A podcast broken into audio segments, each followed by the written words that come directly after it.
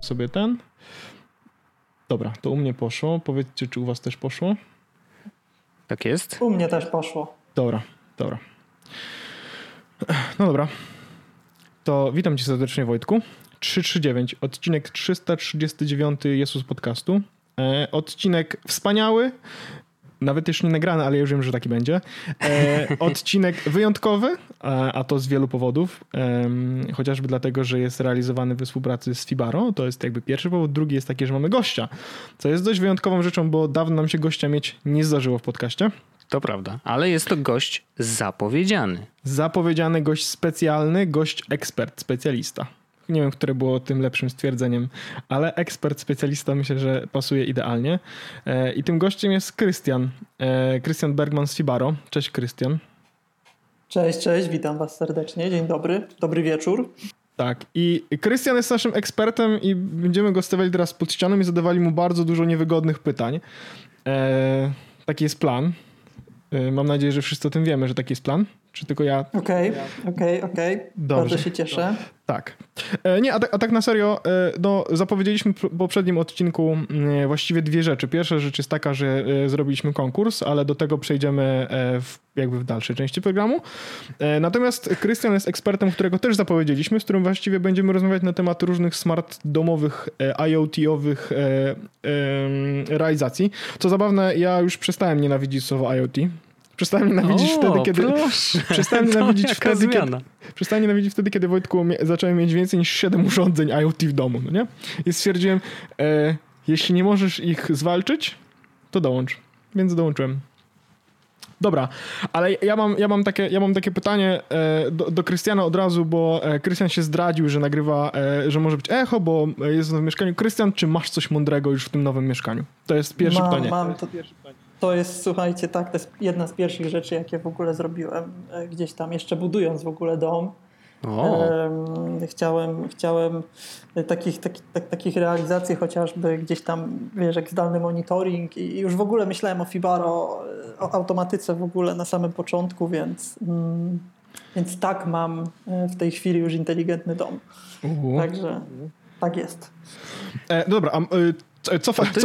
Poczekaj, bo to jest bardzo dobre przejście do jakby konkretnego pytania, które nawet nam się pojawiło wśród naszych słuchaczy, bo ty też jakby zaczynałeś od zera, nie? W sensie, że jakby masz nowe mieszkanie i teraz od czego tak naprawdę powinno się zacząć? Bo u nas pojawiło się takie pytanie, dobrze, od czego zacząć projektowanie nowego mieszkania i czy na przykład część decyzji trzeba podjąć zanim w ogóle, wiesz, zrobisz wylewki.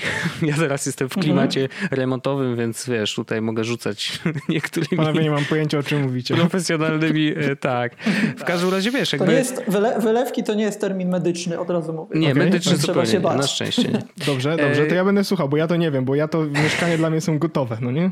To jest mój styl. Ty tylko dokładasz tą inteligencję do czegoś, co już jest zrobione.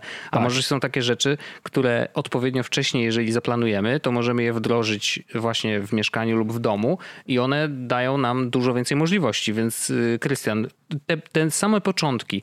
Od czego warto zacząć i co ewentualnie warto przemyśleć, zanim się wprowadzę do nowego mieszkania lub na przykład je wykończę? Jasne. Więc tak, zasadniczo jest tak, że w takich nowoczesnych systemach smart home'owych, czyli w systemach inteligentnego domu, systemach automatyki, bo właściwie o tym moglibyśmy mówić. W nowoczesnych systemach, które najczęściej są bezprzewodowe, właściwie w przypadku większości urządzeń jesteśmy w stanie dostosować się do takiego domu, do takiego mieszkania, kamienicy, czegokolwiek, który po prostu mamy. Jak gdyby my jak projektowaliśmy Fibaro te 10 lat temu, jak gdyby, bo zaczynałem też być częścią tego projektu, kiedy jeszcze startowaliśmy praktycznie w garażu. Gdy projektowaliśmy Fibaro, takim naszym założeniem było to, żeby system można było zainstalować na dowolnej inwestycji, na dowolnym obiekcie. To może być oczywiście nowy dom, zaraz powiem co to nam daje, ale tak samo dobrze jest go zrobić na istniejącej instalacji, więc takim pierwszym założeniem było to, żeby system był bezprzewodowy, więc technologie bezprzewodowe to nam jak gdyby znacznie upraszczają, ponieważ nie jest konieczne przeprowadzanie jakichś remontów wielkich na dobrą sprawę bez kucia ściany, montując taki smart home, czy to na przykład w puszkach podtynkowych, pod gniazdami. Nie musimy rozprowadzać infrastruktury, więc nie musimy robić remontów, więc możemy to zrobić w istniejącym budynku. I tak konkretnie my gdzieś tam określamy, że jakieś 50% instalacji na świecie zrobionych na Fibaro to były instalacje zrobione w istniejących budynkach, gdzie po prostu w trakcie ktoś stwierdzał, że chce mieć smart home, i nie ma problemu. Te urządzenia, które trzeba podłączyć do prądu, to po prostu instalator montował w puszkach. Te, które były jakimiś czujnikami, są bateryjne, więc znowu nie ma problemu, żeby je zamontować.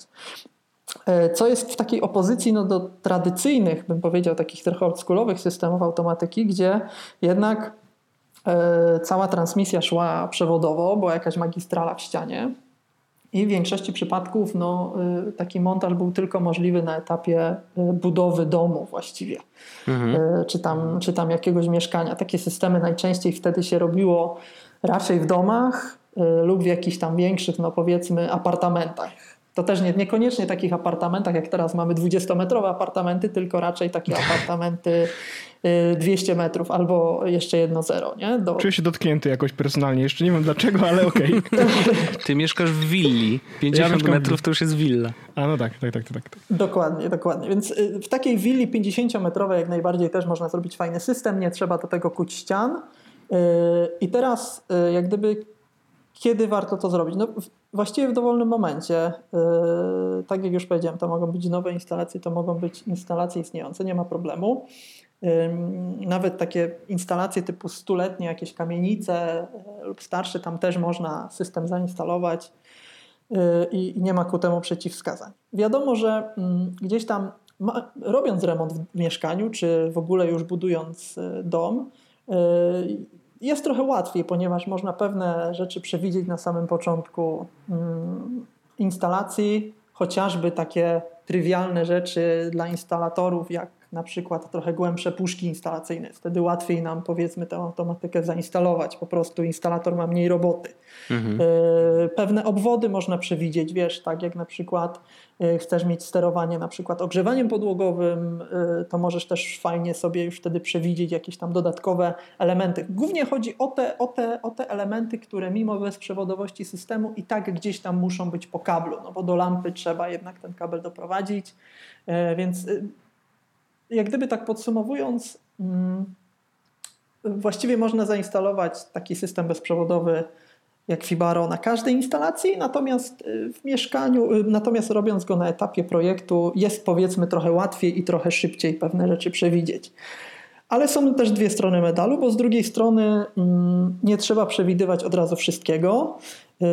To też gdzieś tam było takie nasze założenie, projektując to rozwiązanie, żeby Fibaro było modułowe. To znaczy, że często na etapie budowy domu, czy często na etapie wykańczania mieszkania nie wiesz jeszcze tak naprawdę, gdzie będą poszczególne lampy, gdzie co będzie. Starasz się ogarnąć maksymalnie, wszystko przewidzieć, ale to jest niewykonalne ogólnie. Prawda, tam nie jesteś w stanie wszystkiego przewidzieć, więc nie musisz mieć jakichś super fancy projektów teraz elektrycznych, które założą wszystkie twoje możliwe scenariusze życia w domu za 3-5 lat i tak dalej, tylko rozbudowujesz sobie system modułowo, czyli możesz wystartować z jakimiś prostymi funkcjami typu sterowanie roletami, sterowanie oświetleniem, jakieś tam, proste ogrzewanie, a potem w trakcie tego, jak będziesz w tym domu czy w mieszkaniu mieszkał, ono też będzie razem z tobą w pewien sposób ewoluować i twoje smart systemy, te urządzenia, które masz w domu, też w jakiś sposób ewoluują. Pojawiają się nowe produkty na rynku, jakieś czasami nowe gadżety, nowe rozwiązania i chodzi teraz o to, żeby ten system gdzieś rozwijał się razem z tobą.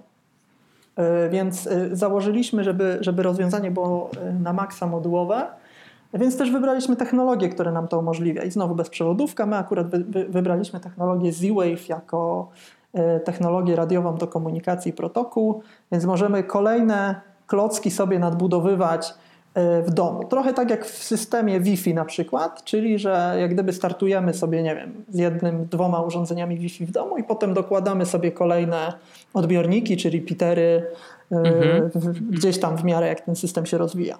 Ja w ogóle właśnie to... chciałem podpytać jeszcze o to, przepraszam, że tak się wtykam, ale poruszyłeś, że Fibaro działa na Z-Wave'ie.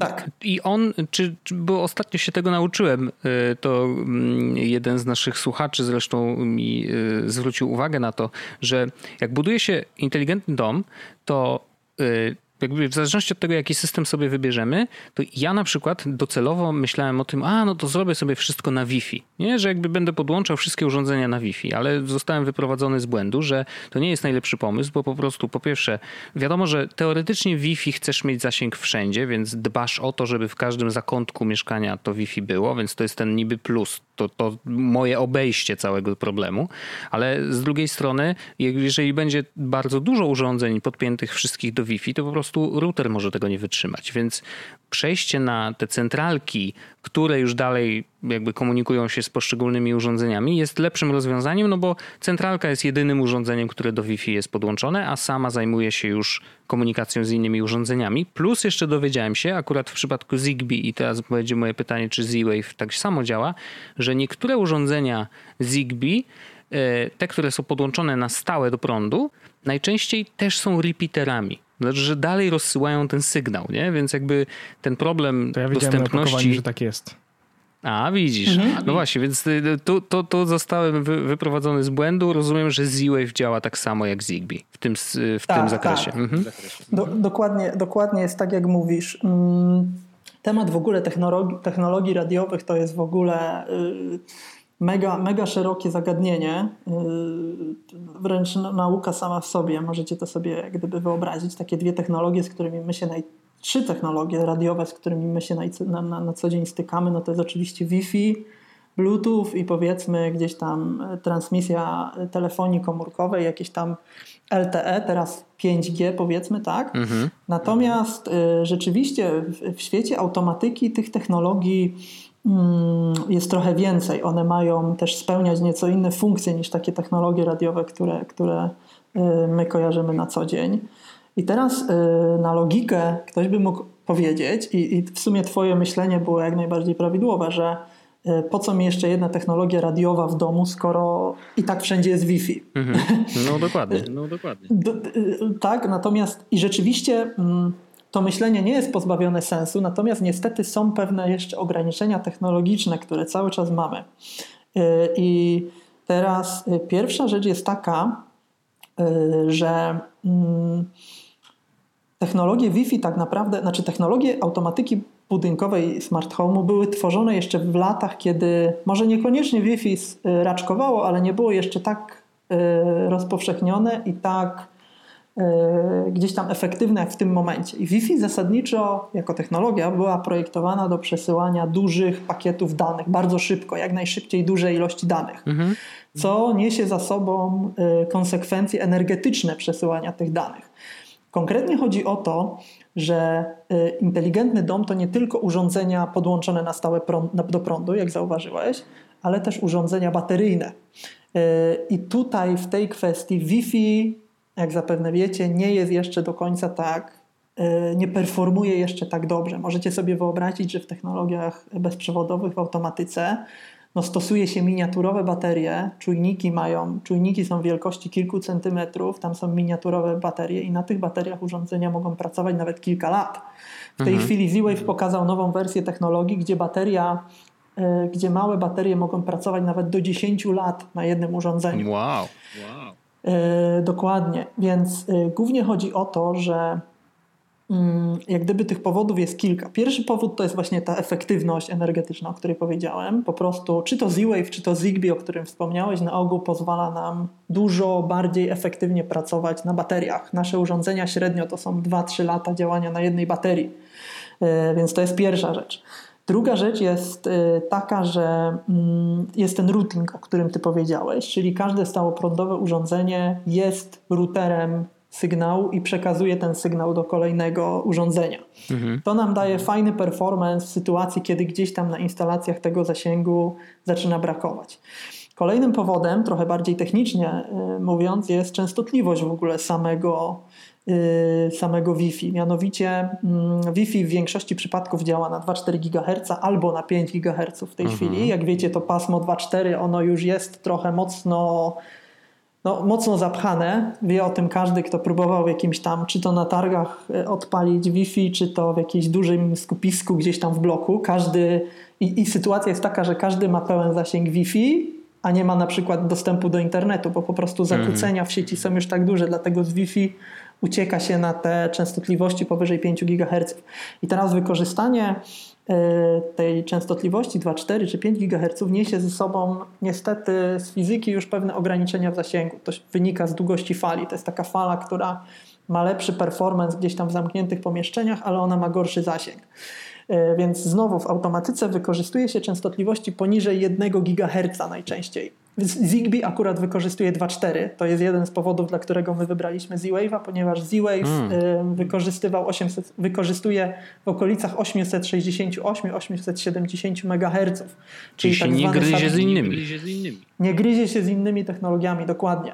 Więc wielokrotnie, jak gdyby na targach, podam wam przykład, teraz za bardzo nie ma targów, ale mam nadzieję, że niedługo będą, więc stawiając na przykład systemy bezprzewodowe na targach, sytuacja jest często taka, że nie mamy totalnie zasięgu Wi-Fi albo on jakoś w ogóle randomowo się gubi, a mamy pełen performance bezprzewodowy na Z-Wave, bo po prostu na tej częstotliwości jest głucho.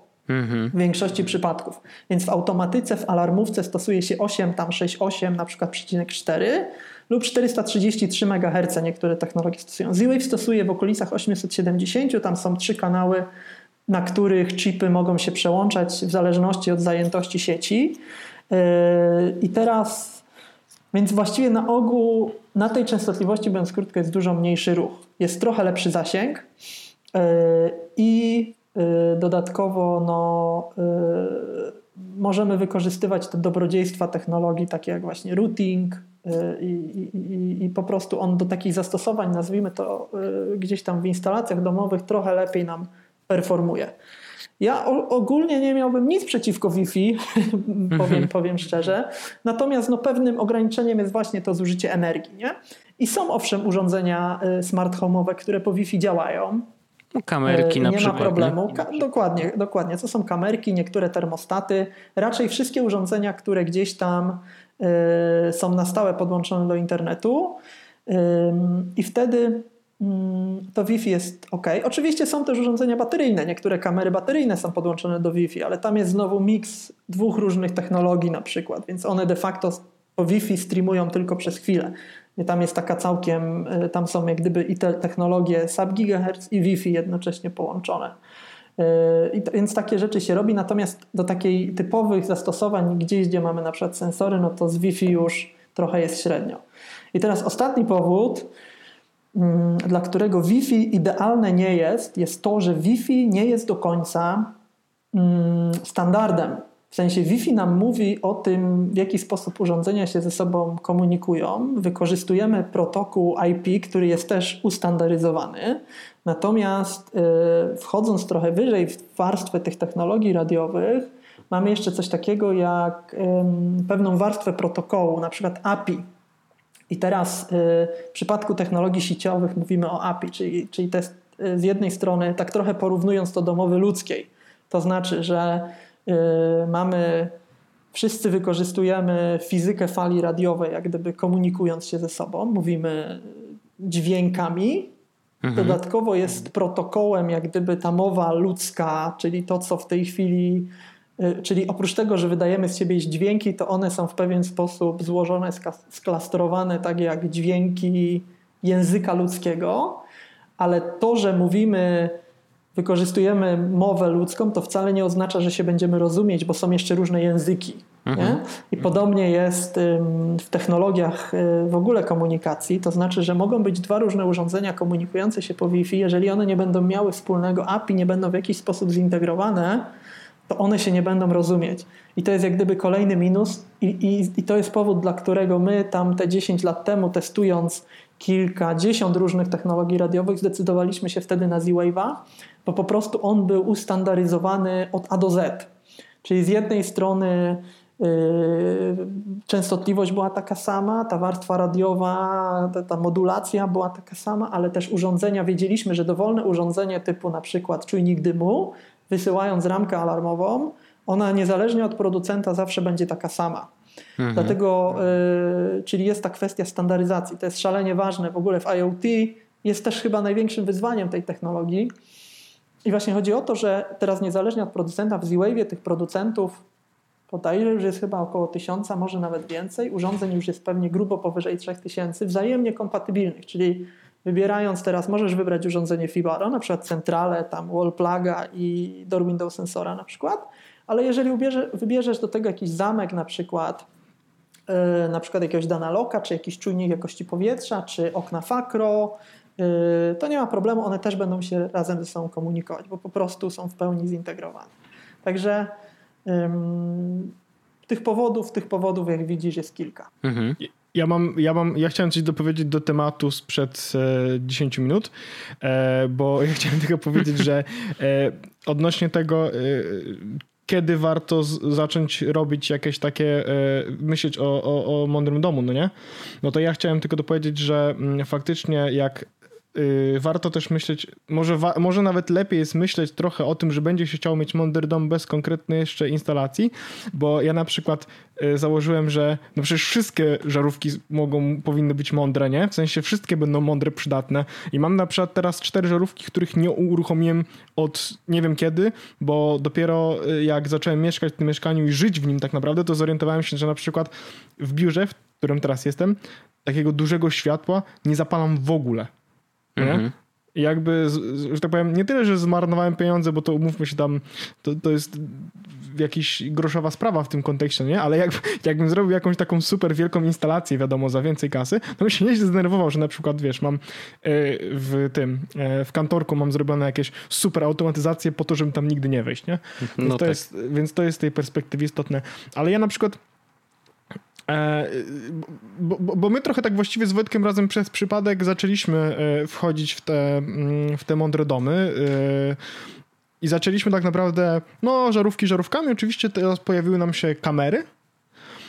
Teraz mamy oczywiście jeszcze zestawy od Fibaro tak naprawdę, które ten zestaw startowy tak naprawdę największą wartość ciągowności to jak coś wybuchnie, czyli na przykład pralka albo zacznie mi się coś palić w kuchni, no to będę wiedział o tym bardzo szybko w tym momencie. No i mam oczywiście temperaturę, akurat mam 2 te oczka takie, nie wiem jak to się nazywa. No to mam motion sensory. Tak, mam jeden w jednym pokoju, drugi w drugim pokoju, więc właściwie mogę sobie sprawdzać temperaturę, jaka jest w biurze, jaka jest w salonie. Plot twist jest taka sama, bo są z tej samej strony, więc jakby Paweł, dobra robota.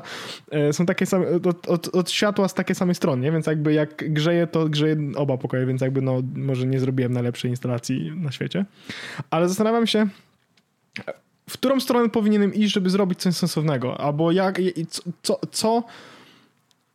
jak najmniejszym może ilością urządzeń albo kosztem, nie wiem jakby to ugryźć, żeby mieć coś, co sprawi faktycznie, że ten dom zacznie być trochę mądry, no nie? Bo ja na przykład żarówki, które mam, no to jest fajna rzecz, nie? Że mogę teraz na przykład ustawić kolor światła, czy na przykład włączyć, wyłączyć lampki zdalnie w jakimś pokoju. Mam na przykład mądre gniazdko, które uruchamia mi wentylator, nie? To są takie jakieś głupotki, ale co fajnego można zrobić? Bo ja myślę, że ludzie z tym mogą mieć trochę problem, no nie? Że Albo muszą zrobić ogromną instalację tak naprawdę, żeby mieć wszystko mądre i wtedy to jest, no wiadomo, no jak masz cały dom mądry, no to masz mądre ciepło, oczywiście światła, oczywiście zamki, oczywiście alarm i tak dalej. No wiesz, to jest super, Ale co można zrobić, żeby na przykład zrobić parę urządzeń i mieć już jakieś wejście do tego świata? Jasne. Wiesz co, to często jest bardzo indywidualny tak naprawdę temat. On zależy od twoich, od takich twoich codziennych rutyn, jak gdyby podejmujesz. Natomiast słusznie zauważyłeś, znaczy sam powiedziałeś, że masz tam jakieś żarówki, możesz je włączać, możesz tam coś je ustawiać. Zasadniczo właśnie taki pierwszy etap to jest jakieś zdalne sterowanie. Po prostu steruję sobie czymś ze smartfona, no i jak gdyby jest fajnie. Natomiast to nie do końca jeszcze jest automatyka. Taka pierwsza rzecz, którą w ogóle można zrobić, żeby to było trochę bardziej mądre, to są właśnie te pewne rutyny, takie scenariusze. Czyli jeżeli na przykład zauważysz, że wracasz, że wychodzisz z biura i musisz na przykład każdą roletę zamykać osobno, no to hej, czemu by tego nie zrobić od razu za jednym razem? Wychodząc, no to już wtedy nie muszę klikać na przykład zdalnie tych rolet po kolei, ale jednym przyciskiem mogę zamknąć wszystkie. No i super, to już jest trochę bardziej mądre. Ale potem pojawia się kolejny wątek, jak sobie pomyślisz, no hej, okej, ale w sumie jak gdyby dołożę jeszcze do tego światło i dołożę do tego ogrzewanie, no bo to jest ze sobą mocno połączone. I też za pomocą tego jednego przycisku. Ale potem już jest kolejny taki stopień i powiesz, że no dobra, ale jak gdyby skoro to jest zawsze w tym momencie, w którym na przykład wychodzę z biura, więc uzbrajam alarm, no to ten alarm powinien być tym triggerem. Ja już nie powinienem właściwie pamiętać o tych roletach, bo to jest standardowo za każdym razem się dzieje. A potem możesz stwierdzić, że no skoro wychodzisz i zawsze ten alarm uzbrajasz, to może to się powinno dziać na przykład w momencie, w którym, nie wiem, twój telefon wyjedzie poza obszar twojego biura albo poza obszar twojego domu i na przykład na podstawie GPS-a albo, nie wiem, jak zgubisz zasięg Wi-Fi, to system sam się uzbroi, rozbroi, więc ten alarm się rozbroi, zamkną ci się te rolety, zgasi ci się światło, ustawi ci się temperatura. Więc takich gdzieś tam tych kolejnych etapów jest wiele. Także to są zawsze takie kroki, które można zrobić. Zasadniczo taki prawdziwy system inteligentnego domu na dobrą sprawę sam w jakimś stopniu powinien podejmować taki cykl tych scenariuszy, cykl tych jak gdyby rutyn, które jedne po drugim się zadzieją. No właśnie ja kurczę, to jest chyba mój problem, bo ja mam tak naprawdę, mówię, no mam mądre oświetlenie prawie w całym domu, ale nie mam żadnych automatyzacji na przykład, żadnych rutyn i nawet nie do końca... Czyli masz trochę taki zdalny dom, zdalny dom. Absolutnie, tak, mam zdalny dom. Faktycznie jest tak, że mogę, zapomniałem wyłączyć światło, no to widzę w telefonie, że mam zapalone światło, więc mogę je wyłączyć, wiesz, będąc poza domem. Ale nie jest to zautomatyzowane, że jak wyjdę z domu, to automatycznie wyłączy mi światło, co tak naprawdę powinno się wydarzyć raczej niż to, że ja mogę sobie wyłączyć światło, jak sobie o tym przypomnę. Wiesz, o co chodzi, nie? Ale nawet nie do końca wiem, gdzie zacząć. Jak zacząć?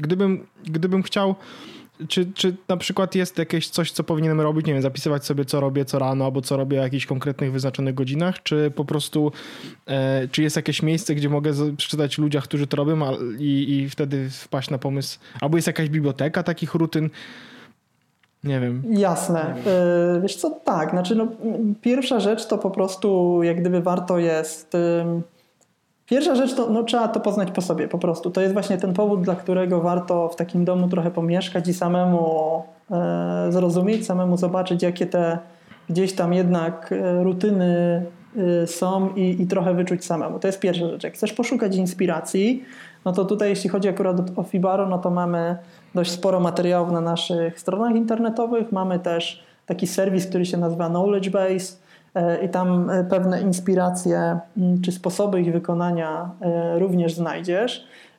Dla części użytkowników, którzy nie robią tego smart home'u sami, bo gdzieś tam, ty wspominałeś, że samemu to gdzieś tam zamontowałeś te żarówki, jednak takim źródłem wiedzy jest też profesjonalista, instalator, który jednak taki system wykona. Bo pamiętajmy, że mamy takie dwa fronty, jeśli chodzi o rynek smart home'owy.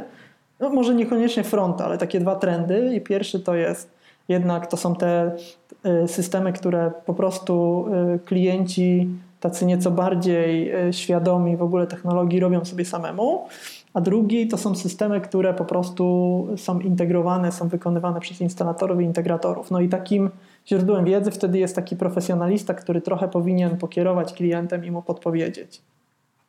Okej, to jest to, co ja często mówię, że warto zapłacić po prostu, żeby ktoś pomyślał za mnie o czym ja nawet nie wiem, że mam pomyśleć. No nie? Jakby to jest chyba jeden z tych momentów, w których faktycznie ja powinienem coś takiego zrobić. Na razie, znaczy, wiesz, my jako tak hobbystycznie, czy tacy pasjonaci raczej, nie? Na zasadzie zróbmy sobie coś takiego ciekawego w domu. No Wojtek zrobił fajną... Wojtek, udało ci się zrobić w ogóle tą automatyzację? Chyba udało ci się zrobić tą automatyzację, że tak. Jak wchodzisz do pokoju, gdzie leży mały człowiek w nocy, no to ci zapala lampkę, bo cię znalazła kamerka, jak wychodzisz z pokoju, no to światło gaśnie i to jest fajna rzecz, nie? To faktycznie jest fajna rzecz. Ja mam taką mam jedną automatyzację. Jak wchodzę do biura, bo teraz w biurze jest jeszcze szafa, w której trzymam rzeczy do prania.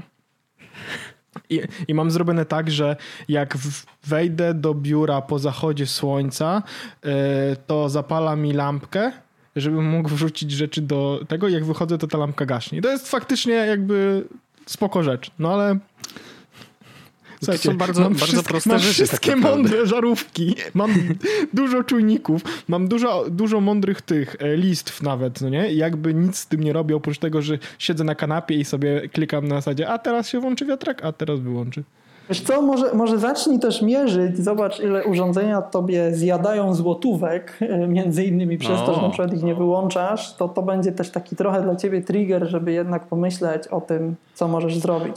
Ale mogę wam podać przykład. Ja kiedyś miałem takiego case'a, że moja ciocia dostała system w ogóle Fibaro jeszcze parę lat temu od jednego z operatorów telekomunikacyjnych.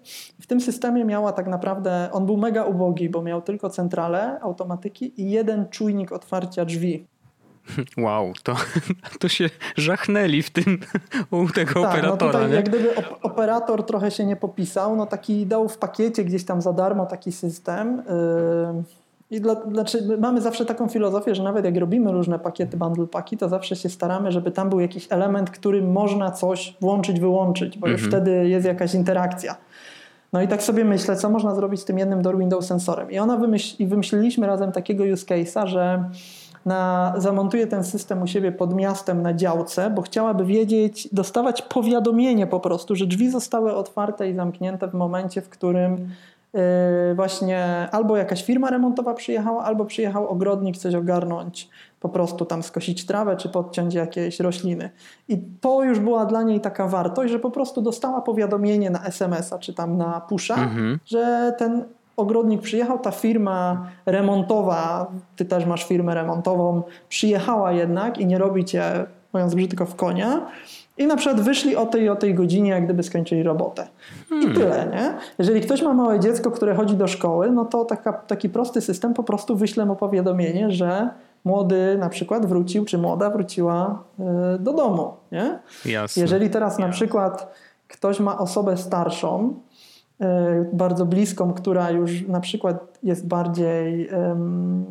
siedzi w domu, a te osoby w ogóle mają najczęściej gdzieś tam te czynności bardzo powtarzalne, no to taki nawet prosty system oparty na jednym czujniku otwarcia drzwi i na przykład wall plugu, który włączy coś i wyłączy, ale też zmierzy energię, bo teraz na podstawie takiego poboru energii jesteśmy w stanie naprawdę wiele rzeczy wnioskować o takiej osobie. To znaczy, na przykład mając taki czujnik otwarcia, zamknięcia drzwi, jesteśmy w stanie powiedzieć, czy ta osoba na przykład weszła i wyszła z toalety w określonym czasie, czy nic złego się nie stało na przykład.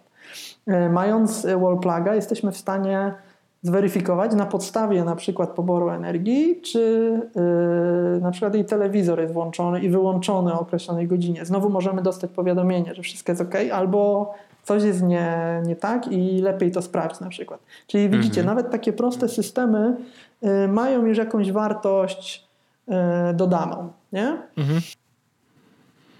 I myślę, że to jest clue. To clue to jest właśnie wymyślenie tego jakby... Akurat to jest ciekawe, bo my bardzo dużo korzystamy z Twittera, z Orzechem i wydaje mi się, że łatwiej nam jest się odnajdywać w ograniczonych narzędziach. To znaczy, że im mniej, przekładając to na inteligentny dom, to im mniej czujników, jakby nie masz za dużo do dyspozycji, na przykład masz 2, 1 czy 3, to może dużo łatwiej jest podejść do tego kreatywnie i wymyśleć jakieś automatyzacje, czy właśnie, że powiadomienia, że coś tam jest otwarte, versus versus właśnie cały jak mamy, że mamy mnóstwo tych czujników, milion lampek i teraz weź tutaj coś wykombinuj, nie? Kiedyś było łatwiej, jak nie było światła na przykład w ogóle, nie? Albo wody w ogóle nie było. I wtedy człowiek jakoś żył, a teraz się okazuje, że mogę nie dość, że światło, to jeszcze kolory.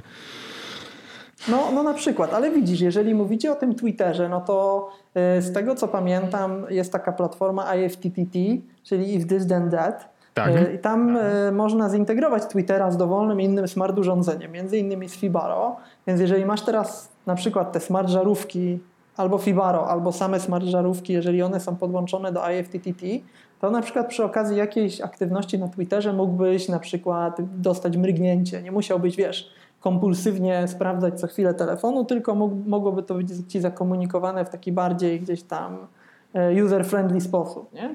Czyli na przykład jakimś mignięciem lampki, może być jakaś muzyka włączyła. Mhm. No tak, ja nawet coś tam kombinowałem z IFTTT. Teraz niestety wprowadzili wersję płatną i tych darmowych automatyzacji jest tylko 3 dostępnych, więc tak trochę mało jak na zaawansowanych, ale wprost z kolei rzeczywiście tam jest dużo więcej skomplikowanych rzeczy, więc myślę, że rzeczywiście można się pobawić. A mówiłeś już o takich, bo teraz rozmawialiśmy o takich bardzo prostych, powiedzmy, że łatwych automatyzacjach, rzeczach, które mogą być naszym pierwszym krokiem, ale po drugiej stronie są na pewno jakieś duże rzeczy i bardzo mnie interesuje, jednak pracujesz w Fibaro.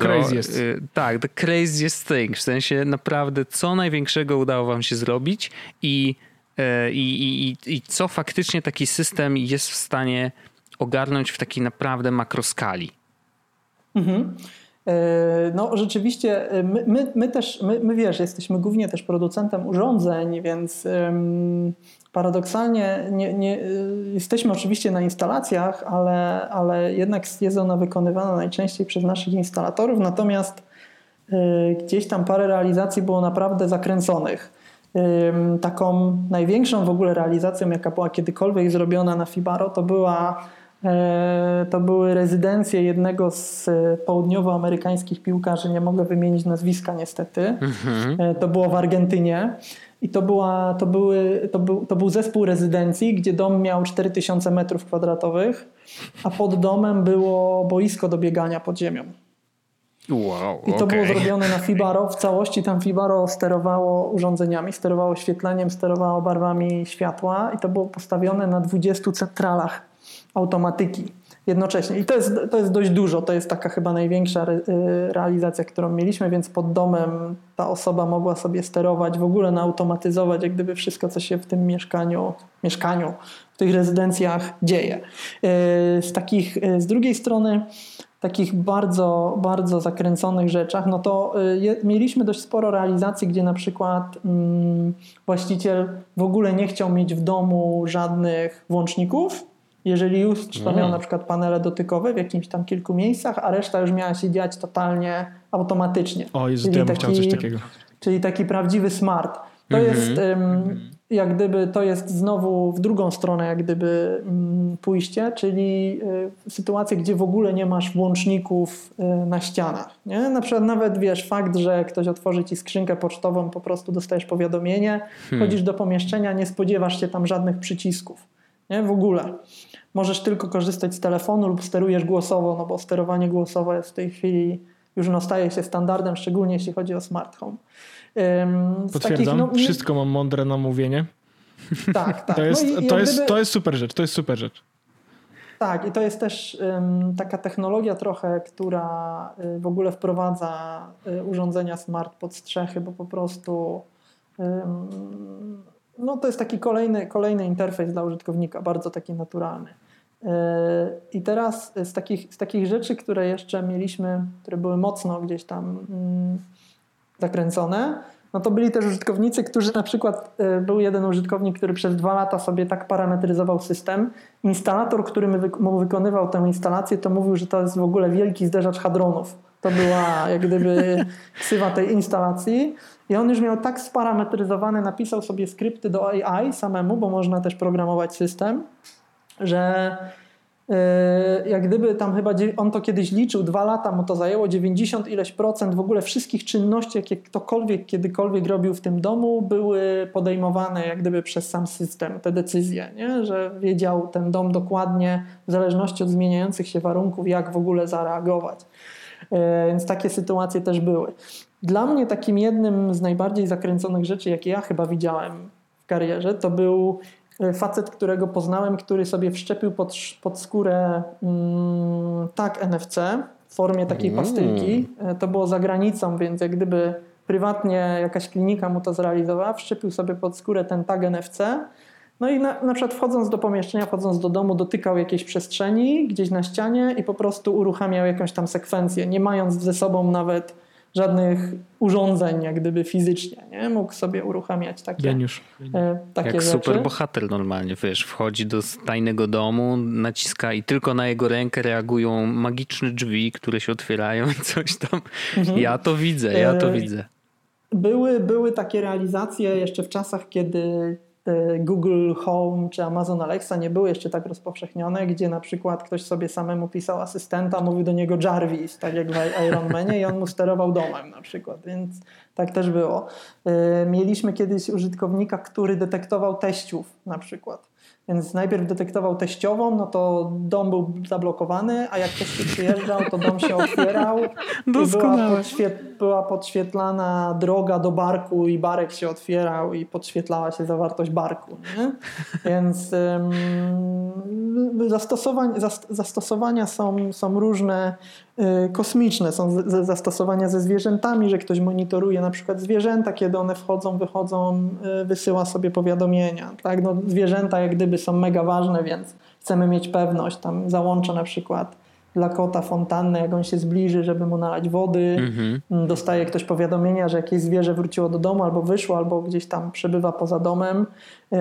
Ktoś kiedyś detektował, pamiętam, mamy taki czujnik float sensor, on detektuje wodę, zalanie, więc jak nam, nie wiem, zaleje na przykład dom, to zamknie dopływ wody, więc tam te straty są zminimalizowane. Ale on ma też taką funkcję, że detektuje na przykład przechyły. Po prostu jest czujnik przechyłu, więc jeżeli ktoś go trąci lub się przechyli, to też można uruchomić alarm. No i ktoś kiedyś krety detektował tym czujnikiem, czyli wkładał gdzieś tam w kilku miejscach w ogrodzie, jak kret z kretowiska wychodził, to dostawał na przykład ktoś powiadomienie, nie? Więc... Nie chcę wiedzieć, co się działo później. Grażyna, słuchaj, muszę wyjść szybko. No, więc mamy ten, to co wy mówiliście, te minimalne takie czujniki, no to mamy na przykład to oko, ten motion sensor, on też mierzy natężenie światła. Tak. Temperaturę i ruch. Temperaturę i drgania. O. Więc na przykład można go też w piwowarstwie domowym niektórzy go stosowali, że ktoś go wkładał, na przykład uważył sobie piwo i jak ktoś coś źle uważy, się pojawiają tak zwane jak granaty, że te butelki mogą wybuchnąć, bo są za bardzo nagazowane, no to wtedy można dostać powiadomienie albo w ogóle monitorować po prostu, że tam jest wszystko okej, na przykład z tym trunkiem, tam w piwnicy jest wszystko w porządku, nie? Więc... Takie zastosowania też mamy. Ich jest dużo, niektóre są trochę na zasadzie heheszki, natomiast jak gdyby na koniec dnia dla nas są najfajniejsze też te, które są takie mega praktyczne, bo bardzo często system jest wykorzystany, znaczy bardzo często, może nie tak często jakbyśmy chcieli, ale na pewno widzimy duży potencjał w takich projektach, gdzie też wchodzą gdzieś tam z systemu, korzystają na przykład osoby niepełnosprawne, osoby starsze. Mogę wam też podać takiego case'a, że w 2012 roku my zrobiliśmy swój własny system sterowania głosowego, który nazwaliśmy Lili. To było w czasach Siri, więc jak gdyby my zrobiliśmy Lili. O Amazon Alexa i Google Home i nikomu się jeszcze w ogóle wtedy nie śniło. W ogóle tych rozwiązań nie było. My zrobiliśmy wtedy, nie wiem, czy jeden z pierwszych, może nawet taki pierwszy system sterowania głosowego w automatyce. I zrobiliśmy go tak trochę, no nie powiedziałbym, że trochę dla fanu, jak gdyby zrobił go jeden dla nas studentów, będąc u nas gdzieś tam podczas praktyk. No i fajna funkcjonalność, gdzieś tam 2012 rok, więc no mówię o Amazon Alexie i Google Home i nikomu się jeszcze wtedy nie śniło. Co najwyżej naprawdę to sterowanie głosowe to był science fiction.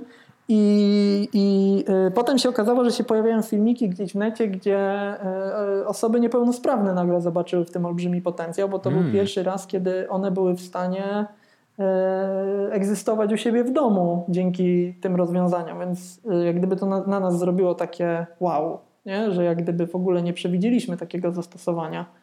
I to jest też fajne w ogóle w robieniu produktów, że często one później mogą być zastosowane do zupełnie nowych jakichś realizacji, których nikt nigdy by nie przewidział.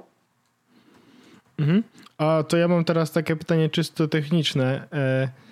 Jak to jest, że na przykład niektóre elementy działają z HomeKitem, a niektóre nie? W sensie, jaka tam jest różnica w nich? No oprócz tego, że jedne działają, a drugie nie. To są dwie zupełnie osobne technologie. To jest jak Wi-Fi i Bluetooth na dobrą sprawę, tak trochę upraszczając.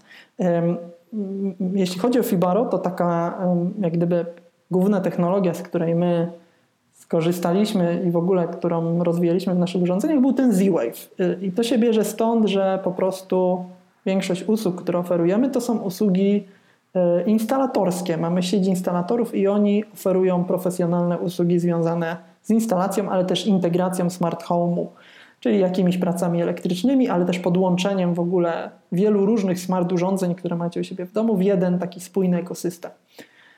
Ale tam jest potrzebne po pierwsze centrala, po drugie jest potrzebny instalator. I w momencie, w którym pojawił się Apple HomeKit, oni jak gdyby Apple poszło bardziej w stronę takich rozwiązań DIY, czyli zrób to sam.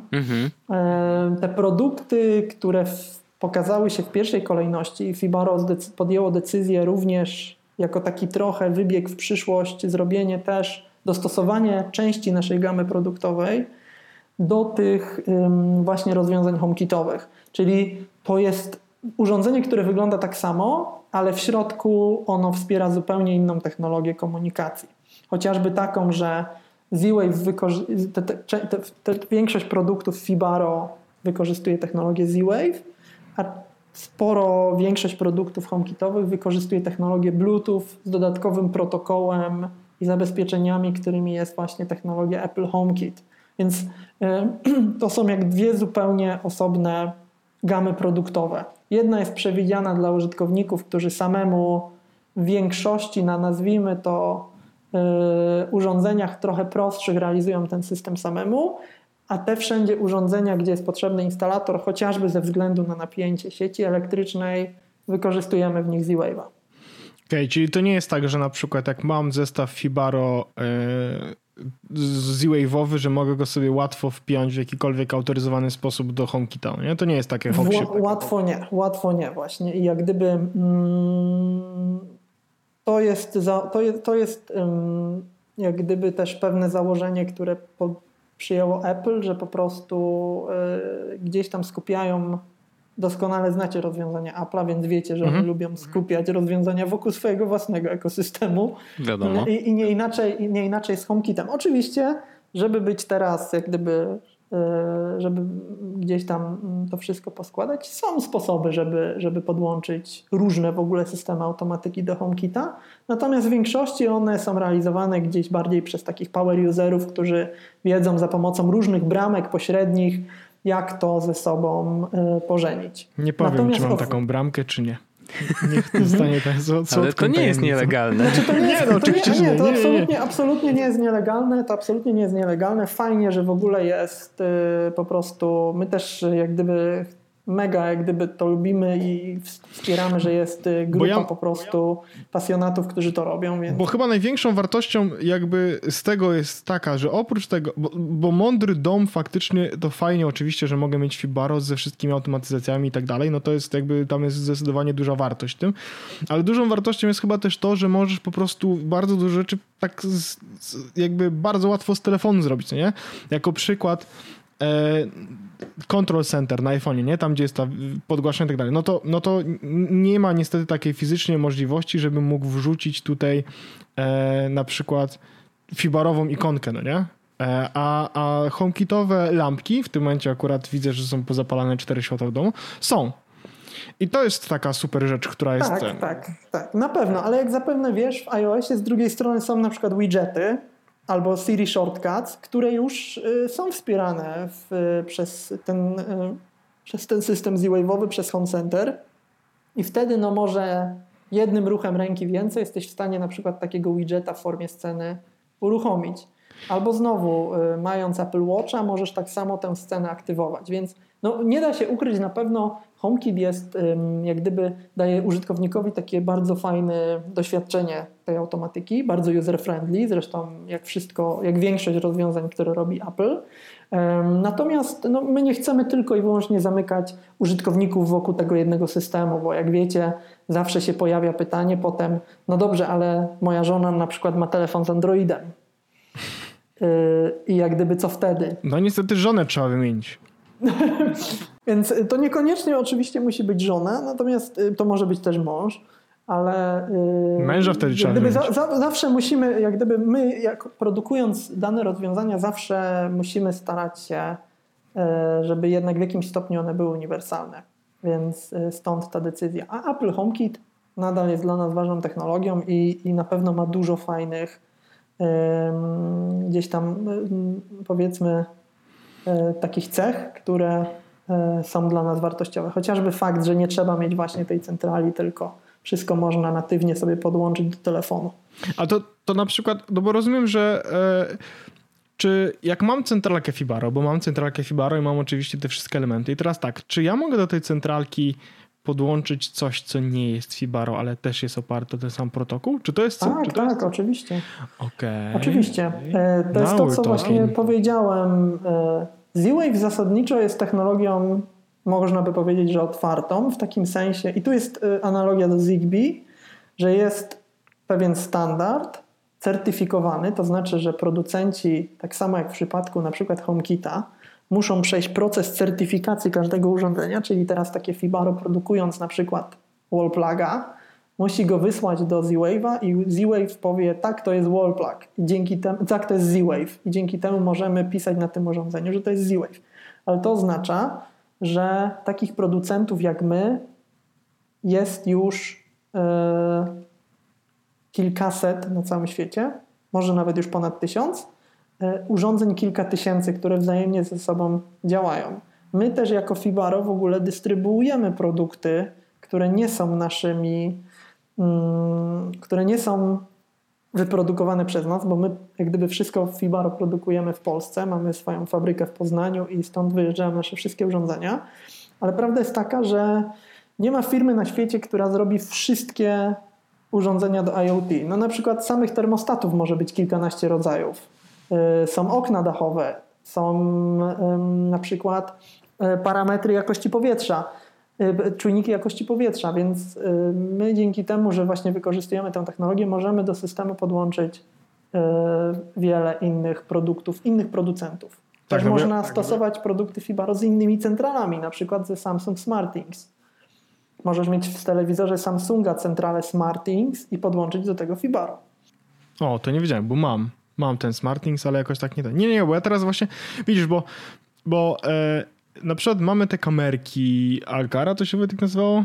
Ja Aqara, ale one działają, to one są na Zigbee, są centralkami Zigbee akurat. Tak, nie? Właśnie. No i to jest właśnie interesujące, że niby jakby kupiliśmy sobie te kamery, bo one są oczywiście kamerami też HomeKitowymi, co było dla nas super istotne, no ale działają też jako centralka właśnie Zigbee, że możemy sobie jakieś alarmy, inne pierdoły dorzucić do tego i to też wszystko będzie działało jakby pod jednym szyldem. No i właśnie zastanawiałem się, czy z Z-Wave'em jest dokładnie tak samo, bo faktycznie jest bardzo dużo urządzeń, czy to tanich, czy w ogóle takich trochę bardziej do it yourself, które ja na przykład chętnie bym, wziął, pokucował, sprawdził, co z tym mogę zrobić i faktycznie może wykorzystał to jako jeden z elementów mojego mądrego domu, nie? No bo umówmy się, jest też tak, że te sprzęty HomeKitowe stricte mają czasami chore ceny. A z produkty, czy to Fibaro, czy niektóre Z-Wave'owe są wycenione dość, powiedziałbym, sensownie, nie? W sensie to nie jest tak, że zamienienie na przykład wszystkich wtyczek w domu na mądre wtyczki nie sprawi, że będę musiał się z niego wyprowadzić, bo nie będzie mnie stać na zapłacenie kolejnego miesiąca.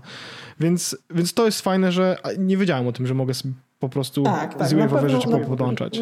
Na pewno masz wiele, jeżeli po prostu urządzenie jest oznaczone jako Z-Wave, właściwie niezależnie od wersji, bo Z-Wave ma też świetną kompatybilność wsteczną. Nawet pierwsze urządzenia Z-Wave'owe są bardzo kompatybilne, działają idealnie, więc dowolne urządzenie, które jest tak oznaczone, możesz wykorzystać razem z Fibaro. To też jest dla mnie nowość, więc w ogóle super, że to dzisiaj się dowiedziałem w ogóle. No bardzo, bardzo fajnie. A czy możemy, bo jeszcze zostało nam parę minut dosłownie. Ja mam taką myśl, bo mówi się dużo oczywiście o 5G. Ja lubię tak na koniec, wiesz, o przyszłości pogadać. I czy Fibaro powoduje koronawirusa? Sorry. A propos 5G. Nie, ale byliśmy wcześniej, więc jak gdyby zanim to było modne. No właśnie. Natomiast mówi się o 5G i mówi się o tym, że jakby to będzie troszeczkę nowe otwarcie też dla IoT, ze względu na to, że jakby dużo łatwiej i też mówiłeś o tym, że niektóre urządzenia pracują na bateriach i właśnie 5G ma docelowo, oczywiście to nie jest tak, że już za chwilę, ale pewnie potrwa jeszcze ze 2-3 lata wdrażanie, budowanie nowych anten, tych mniejszych takich cel, które będą, wiesz, w większych miastach i tak dalej.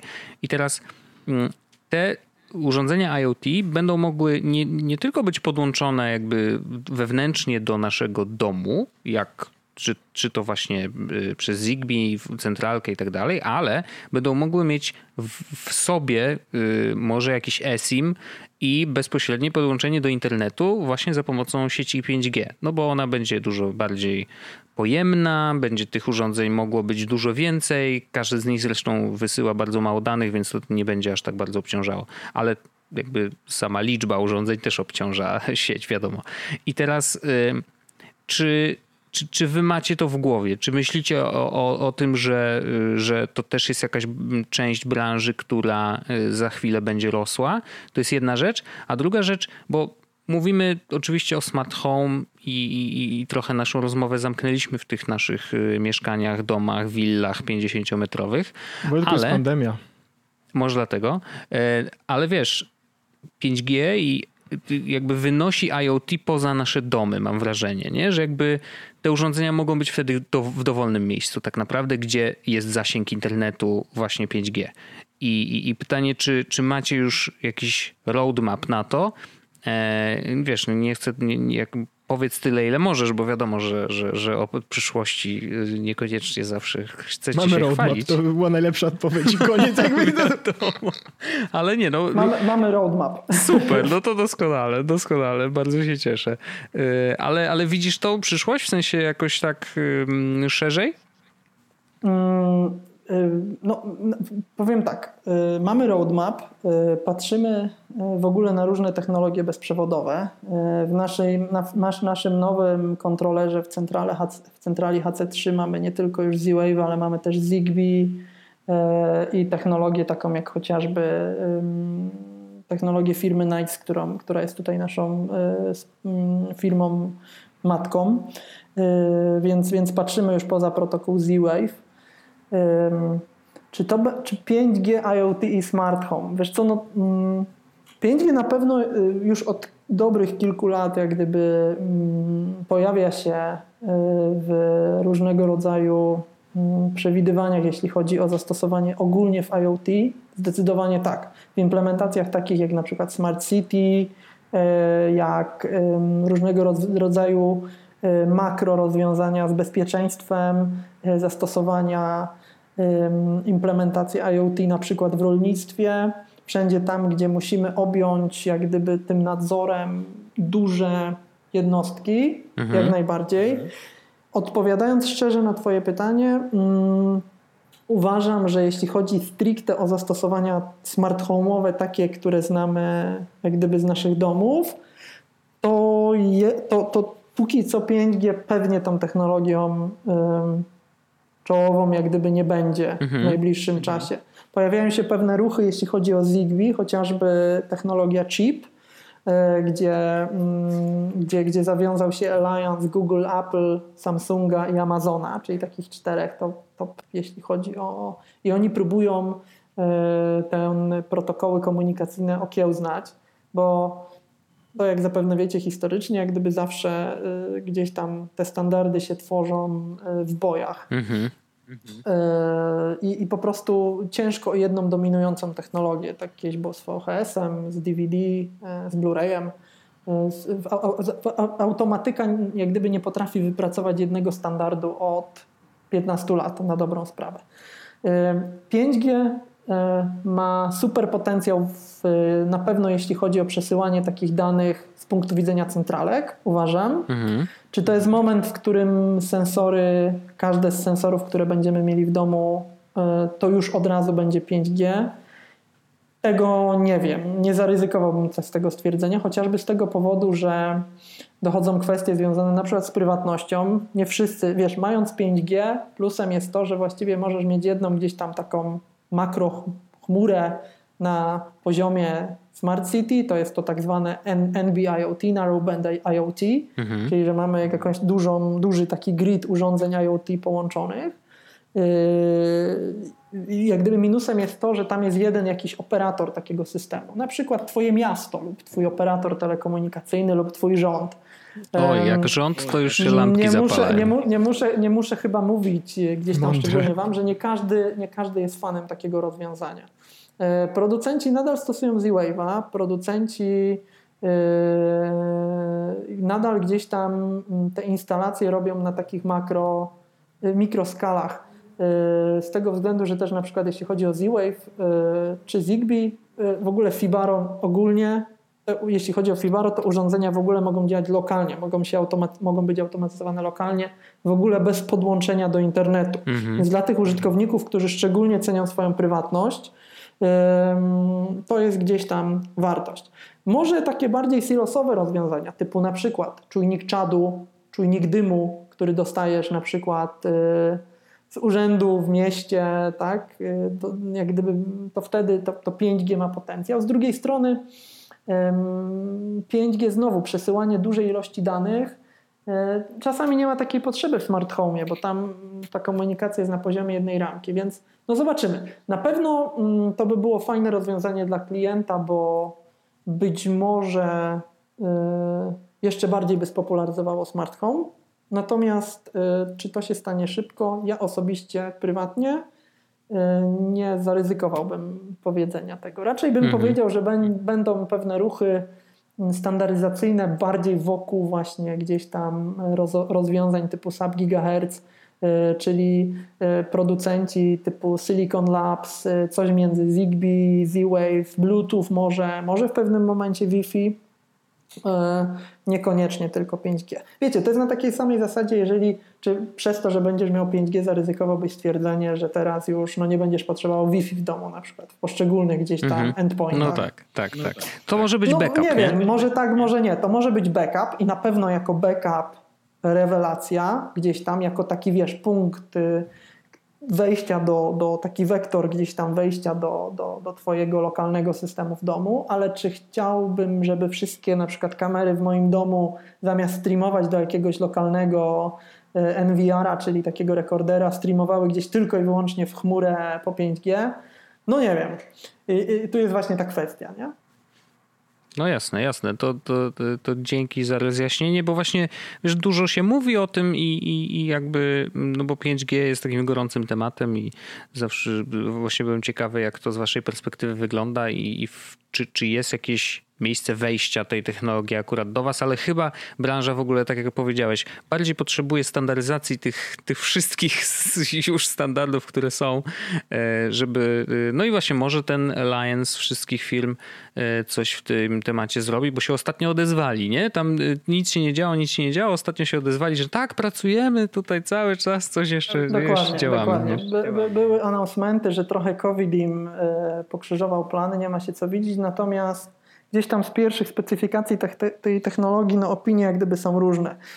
Ja mam też tak trochę jako insight, wam powiem, że no, opracowanie technologii bezprzewodowych to nie jest takie hop-siup, można by powiedzieć. Słuchajcie, tych announcementów, jeśli chodzi o nowe technologie bezprzewodowe i standardy, no naprawdę już nawet w ostatnich 10 latach trochę było. Chociażby kwestie związane właśnie z Zigbee. Zigbee póki co nie wypracowało jednego protokołu takiego dominującego. Zigbee to jest generalnie technologia radiowa, niekoniecznie protokół. I tych standardów, tych bibliotek jest kilkanaście różnych rodzajów. Teraz, który wybrać, jak gdyby, to jest taki rzut kością. Więc takich announcementów w ostatnich latach już gdzieś tam trochę widzieliśmy. No jest na przykład HomeKit, tak? Technologia Apple HomeKit, w którą zainwestowali producenci. X urządzeń pojawiło się na rynku, klienci mają X końcówek. No i teraz ma być chip, który ma być póki co na warstwie IP, może kiedyś na Zigbee, nie wiadomo, może tak, może nie. Więc nawet jest już ileś tam urządzeń w polu i teraz nie jest to takie łatwe wypracować nowy standard i teraz przekonać tych pewnie kilkudziesięciu tysięcy producentów na całym świecie, że oni właśnie powinni iść w ten standard. No tak, to jest chyba największe wyzwanie. No, wydawałoby się, że teoretycznie jeżeli mamy alliance tak dużych firm, no to kto jak nie oni jakby może coś narzucić innym, nie? No bo jakby teoretycznie to oni mają dostęp do nas jako użytkowników smartfonów, a wydaje się, że to my jesteśmy głównym jakby docelowym użytkownikiem właśnie też wszystkich tych systemów smart home'owych, no bo ten telefon nasz jest naszym pilotem de facto, nie? Chyba że masz oczywiście zautomatyzowane wszystko w domu albo masz wszczepiony chip NFC, no to jakby tutaj możesz być sam pilotem jak najbardziej, ale faktycznie no wydaje się, że znaczy ja mam przynajmniej takie poczucie, że no może oni, nie? Że jakby może tu faktycznie coś się uda, ale też nie jestem jakoś super dobrej myśli, że to się uda za chwilę, bo to dużo pracy przed nimi. Znaczy, dokładnie, wiesz, na koniec dnia dla klienta przede wszystkim to ma być proste, przede wszystkim to ma działać.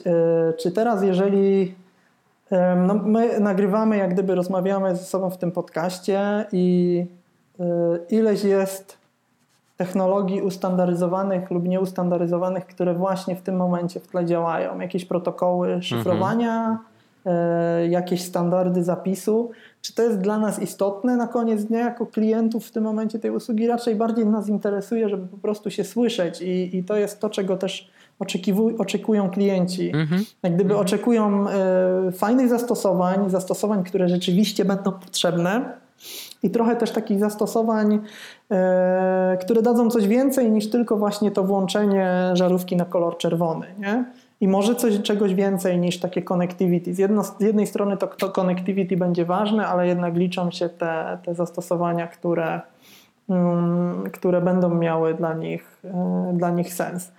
A samo połączenie między urządzeniami, no jest już, są takie rozwiązania jak IFTTT, coraz więcej producentów ma te swoje programy Works With, więc coraz więcej produktów ze sobą gada i jak gdyby nie ma w tym problemów. A i tak wszystko spina głośnik Google'a, więc czy tam będzie Zigbee, Z-Wave, Bluetooth, Wi-Fi, EnOcean, może jakieś 5G, no jak gdyby to już jest, myślę, dla klienta wtórne. I też tak się mówi, że jak gdyby ostatnie 10 lat smart home'u to były lata produktów, tworzenia produktów, bo się pojawiły takie rozwiązania jak chociażby Fibaro, ale też takie produkty jak Google Nest, takie rozwiązania, które rzeczywiście wprowadziły tę automatykę budynkową pod strzechy i zrobiły z niego smart home, coś, co już coraz więcej ludzi jak gdyby uznaje i rozumie, ale kolejne 10 lat to będzie dekada ekosystemów, czyli wypracowanie takich niekoniecznie dominujących i monopolistycznych, bo z punktu widzenia technologii to by nie było dobre, może nawet jakby był tylko jeden dominujący standard, tylko po prostu rozwiązań, które będą ze sobą działać. I tyle. Super, znaczy to fajna przyszłość przed nami, mam nadzieję. Niech to wszystko ze sobą gada, bo rzeczywiście dla mnie to ważne jest to, czy jak powiem do Google'a, żeby mi włączył światło w łazience, to żeby się to światło włączyło, nie? Jakby to chodzi o to, żeby ta akcja się wydarzyła, a co tam jest pod spodem, to naprawdę jako dla użytkownika nie ma żadnego znaczenia, więc niech to wszystko po prostu ze sobą gada i oby taka przyszłość nas czekała. Czy my mamy jeszcze jakieś pytanie, Orzeszku? Ja myślę, że całkiem ładnie, nie wyczerpaliśmy temat, ale bardzo ładnie przesunęliśmy się po takiej powierzchni, która myślę, że jest interesująca i do tego jakby zachęca do tego, żeby rzucić bardziej okiem do tego świata. Ja myślę, że możemy w ogóle zrobić tak, że zrobimy tak, że w opisie tego odcinka będzie zalinkowany post konkursowy, który wygrał konkurs. Tak, zróbmy. Tak, zróbmy. Oczywiście do tej osoby też napiszemy DM-kę i skontaktujemy się z nią na wszystkie różne inne sposoby po to, żeby tą nagrodę jej po prostu dać. Także Krystian, ja Ci bardzo dziękuję, bo to były fascynujące rzeczy. Ja oczywiście z tym, że już nie mam problemu ze sobą IoT, internet rzeczy, to żartowałem na samym początku, bo internet rzeczy uważam, że jest najgłupszą nazwą, jaka jest w ogóle na cokolwiek. Ale trzeba przyznać, że przez godzinę się nieźle trzymałem z internetem rzeczy. Nie, ale super. Bardzo Ci dziękujemy, naprawdę fajne i ciekawe rzeczy opowiedziałeś, także super, bardzo dziękujemy oczywiście całej firmie Fibaro i za te 2 odcinki, i za konkurs, i za bycie z nami. Bardzo też dziękujemy w ogóle, bo to też jest istotne, agencji The Rockets i projektowi Digital Audio. Bardzo dziękujemy, tak jest. Tak, więc jeśli chcecie dołączyć do sieci takich podcastów, które potem mogą właśnie współpracować między innymi z Fibaro, to uderzajcie do The Rockets. Tak, ja myślę, że to jest wszystko w tym odcinku, że słyszymy się oczywiście za tydzień. Kto wie, co się za tydzień wydarzy. Krystian, jeszcze raz dziękujemy i cóż. Dzięki piękne. Do następnego. Tak jest, na razie. Jest podcast. Czyli gadżety i bzdety.